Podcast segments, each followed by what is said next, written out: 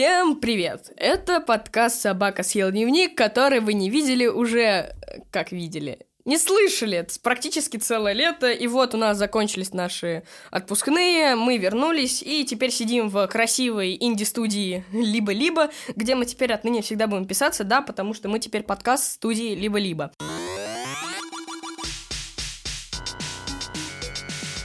Так как нас давно не было, мы решили сделать вот что.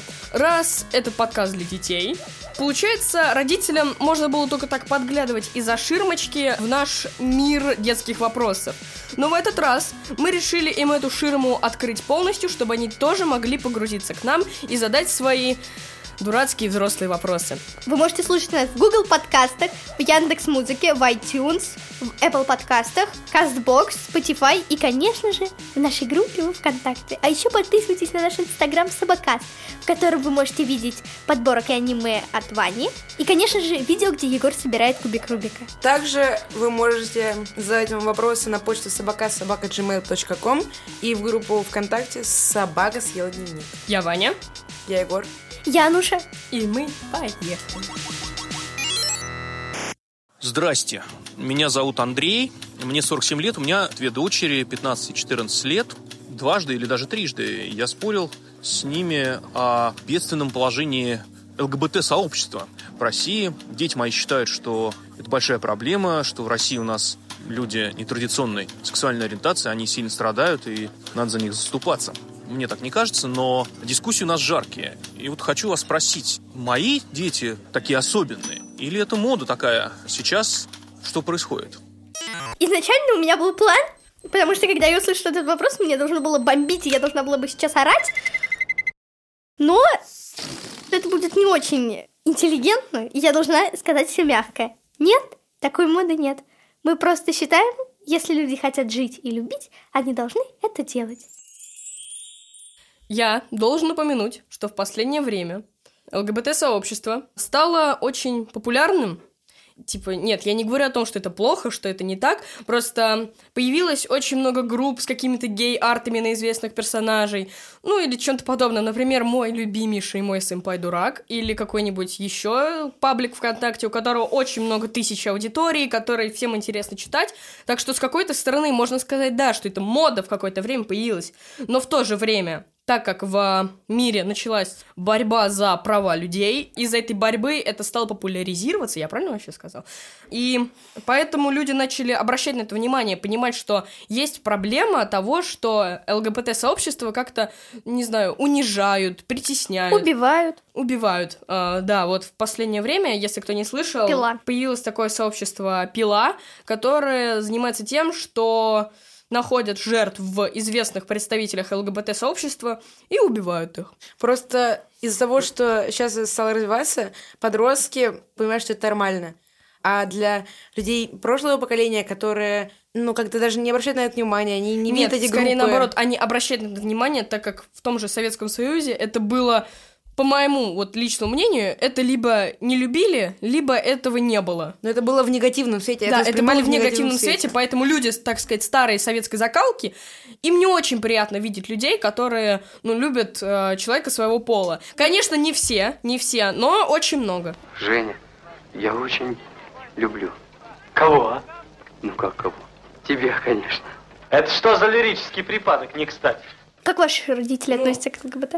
Моя мама считает, что это нормально, в этом вообще никакой проблемы нет, и никогда проблемы в этом не было. И быть этой проблемы не может, так как если человек хочет любить, пусть он любит. А папа у нас, скажем так, не очень до эмоций падок, так что я не знаю его мнения на этот У счет. меня- Но думаю, он тоже не негативно к этому относится. Моя мама к этому хорошо относится, но не является активисткой, и э, папа особо не говорит ничего по этому поводу, но он соглашается с ней. Да и из-за того, что я живу в такой семье, мне это привилось, и поэтому я отношусь так же, как мама. Мне кажется, что практически все в какой-то мере сталкивались с гомофобами. Например, просто в комментариях к какому-нибудь посту Я вчера, это очень интересная развлекательная история, вчера был в Магните, и я зашел туда, чтобы купить другу попить, потому что мы были после футбола. И я стою на кассе, и стоит кассир восточной внешности, может быть, грузин, И он не хотел им продавать воду, потому что сказал, что красит волосы только гей. Я такой, окей, замечательно. Пойду в другой магазин. Пойду в другой магазин. Я когда только начала смотреть Ривердейл, да, у меня появилась любимая ЛГБТ-пара. И я очень хотела со всем этим поделиться и случайно спалила, так скажем, чем кончится второй сезон, ну я всем все полю, Ах ты это. своей, э, ну, одноклассницы мы были в это время в поездке в Англии. И она, мне кажется, полная такая, она что, А если вдруг нам выпадет а, такая ситуация, что нам надо будет поговорить с взрослым, который, ну, не- скажем так, не очень добряет, как это было с Егором, да? Поэтому я думаю, здесь целесообразно то, что начнет он.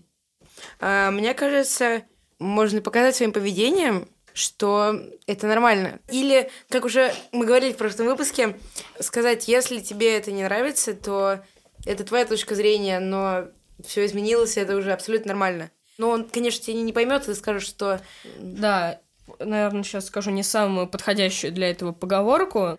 А, дебила не переубедишь. Они, конечно, все эти люди, которые так считают, не дебилы, но их уже не переубедить, потому что их э, старое воспитание, их старые знания говорят им абсолютно об обратном. Ну, смысл их переубеждать. Они уже сами во всем убедились. И, скорее всего, ты их не переубедишь, потому что ты ребенок. Смотри, дебил — это человек, который не воспринимает альтернативную точку зрения.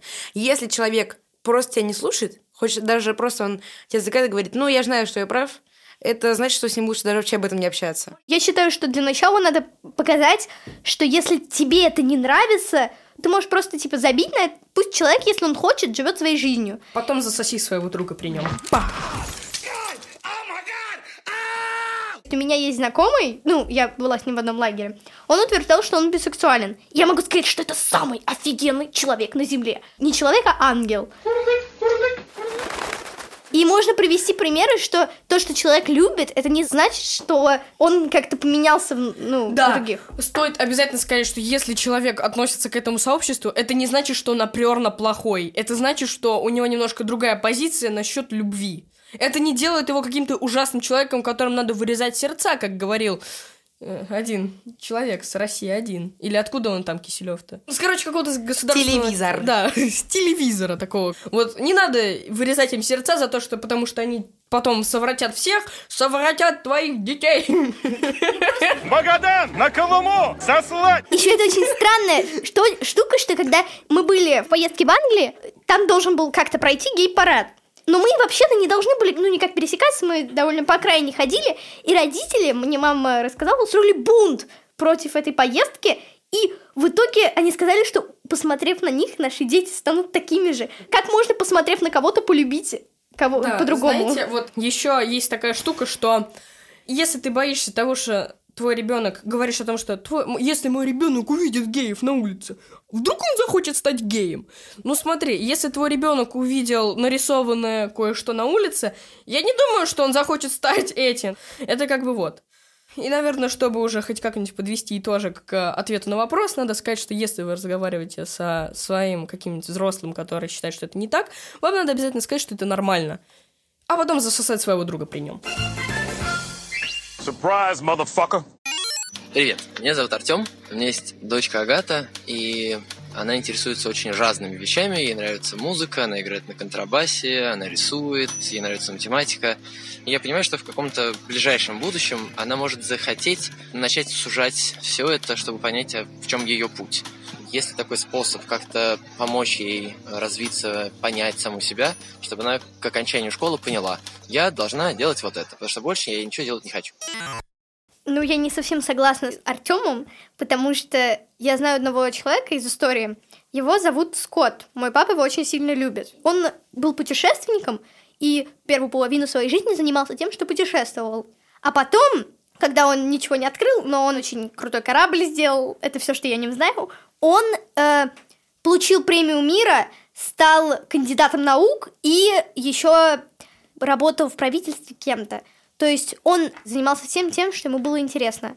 Поэтому я считаю, что, конечно, надо сузить интересы, чтобы было совсем очень много, но не надо их сужать до какого-то одного действия, чтобы у нее остались варианты того, чем она может заняться, если ей не понравится в профессиональном смысле заниматься этим. Мне наоборот кажется, что что-то одно, хотя бы одно должно быть, потому что ну чем-то конкретным тебе же надо заниматься, а то ты туда, потом сюда, потом туда, потом опять сюда, и в итоге ты ничем и не занимаешься, потому что, ну, это, наверное, было не мое, а это тоже, наверное, было не мое, потому что ты как бы хватался одновременно за все и хватался поверхностно.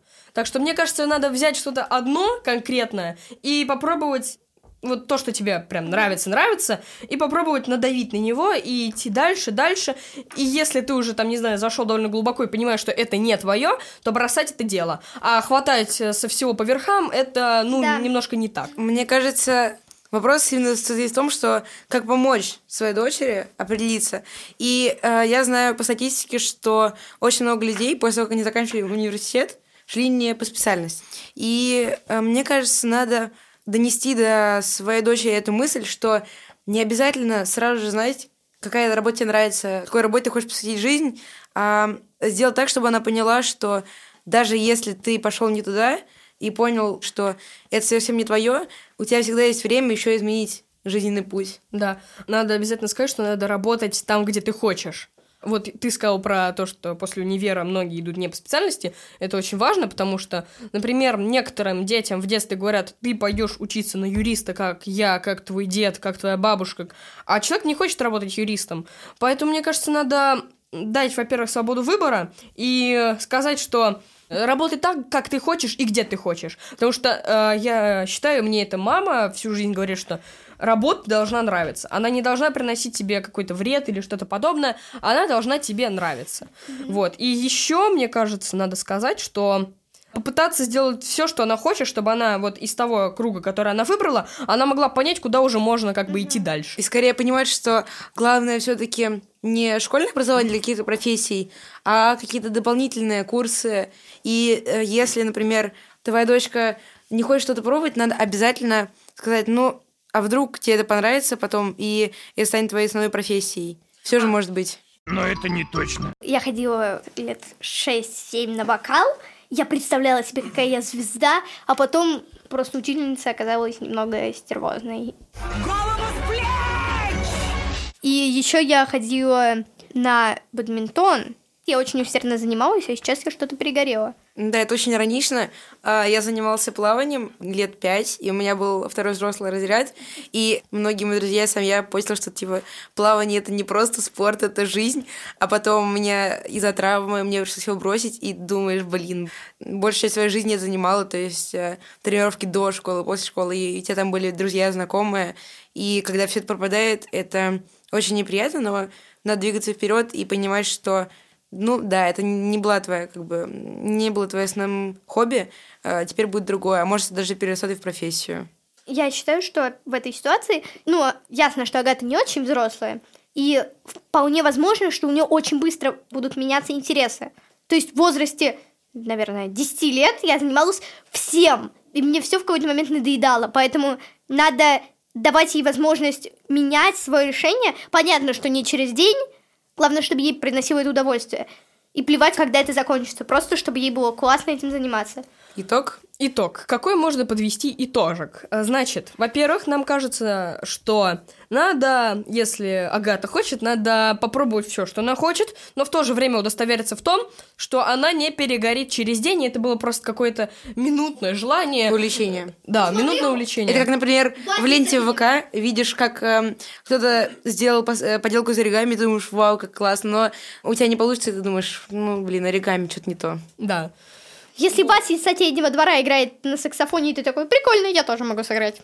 И надо пробовать все, но не поверхностно хвататься отовсюду, а все-таки потихонечку еще и сужать круг, чтобы Агата могла понять, что ей в итоге нравится. Привет, дорогие ведущие. Меня зовут Никита. У меня есть сын, ему 13 лет. Как сделать так, чтобы человеку примерно в этом возрасте было комфортно и даже интересно проводить время вместе со своими родителями? Как вы думаете, какие форматы здесь лучше использовать? Форматы совместного времяпрепровождения? Спасибо. Если вы хотите, правда, э, гулять, проводить время со своим ребенком, то не надо ему это навязывать. Если у него какие-то дела, или у него были какие-то планы со своими друзьями, или он просто хочет посидеть дома, не надо ему говорить о том, что нет, ты пойдешь с нами. Это будет неприятно вашему ребенку, как бы. Он просто будет сидеть и думать, а я бы мог сейчас провести время со своим другом, а вы меня потащили. Не надо навязывать ребенку какие-то свои э, увлечения, которыми вы хотите заняться. Надо все-таки к детю, к детю тоже прислушиваться. Если он проявляет какую-то инициативу, типа, ой, мам, а пошли в кино, не надо говорить, да ну, зачем нам в это кино, пошли лучше в музей смотреть на картины. Он, он не будет э, очень... Как будет- да, ему не будет очень интересно, я вас уверяю. Да, в галерею. Я вас уверяю, ему не будет интересно. Если бы он сам к вам подошел и сказал, мам, пошли в Третьяковку, там сейчас какая-то крутая экспозиция новая, тогда, конечно. Но если он хотел, не знаю, пойти в кино или в музей каких-нибудь игровых автоматов, то О, не надо... музей, кстати. Да, Это будет э, комфортно и, ну, обоим сторонам, потому что дети будут говорить, что вот, я не хотел туда, и всю дорогу будет обсуждать это, и, как моя мама говорит, демагогить, именно демагогить. И родители будут нервничать, и это их будет раздражать сильно. И если идет какая-то идея от родителей, то надо посмотреть на реакцию. Может, ему не хочется. Например, Да. э, Надо обязательно получить хоть какую-то поддержку от ребенка, что вот вы ему предложили пойти в какой-нибудь музей смотреть на статую Давида. И он такой, «А, да, конечно, статую Давида всегда мечтал посмотреть. Надо просто расслабиться и ждать. Нет, но дело в том, что я как раз сказала папа, не родители случайно, но так получилось, что в компьютерные игры типа Skyrim или CSGO я начала играть именно потому, что он мне их скачал, и я ему очень благодарен, тем более, когда мы играем вместе, создается дружеская атмосфера, и отец должен учиться у сына, например, сыну отца. Вот про эти игры, мне кажется, очень интересная мысль, потому что, мне кажется, ребенку будет очень круто, если вы, я не знаю, пойдете с ним в какой-нибудь компьютерный клуб и... Да, Егор? Скотайте в Доту 2. Скутайте в Dota 2. Нет, ну, поиграйте в какую-нибудь игру вместе, там, не знаю, он вас научит. И, ну, хотя бы просто ради приличия сделайте вид, что вам интересно, если вам вдруг окажется неинтересно. Это будет лучше. Мне кажется, у всех был э, такой период, когда для тебя мама это все, а папа он как бы есть. Он приходит вечером, жрет Кладет деньги в тумбочку. и все. Ну, как бы, с мамой, мне кажется, гораздо легче, чем с папой, потому что мама очень часто, ты ее видишь гораздо чаще. У меня с папой, ну, до 9, ну, лет до 7, наверное, я как бы, ну, такое, ну, Ну, такой... Папа, он, когда мамы нет, разрешает э, телек посмотреть. Да. А, а чё она мама? А Она борщ делает. А еще папа картошку жарит. Все началось с того, что папа учил меня играть в игру, где э, похоже на Аладдина, чувак. Принц Персии? Да, принц Персии. Старая игрушка, обожаю. Ее надо... Это игра, где И надо... он был профессионалом, который убивал Джафара просто, э, просто за один раз. И это- я просто смотрела и думала, бог. Еще все, так скажем, улучшилось. Мы очень сильно сблизились, когда он показал мне Stranger Things. Turn around, look at what you see in your face. This will your get Катя, за что? dream. Дальше я не знаю текста.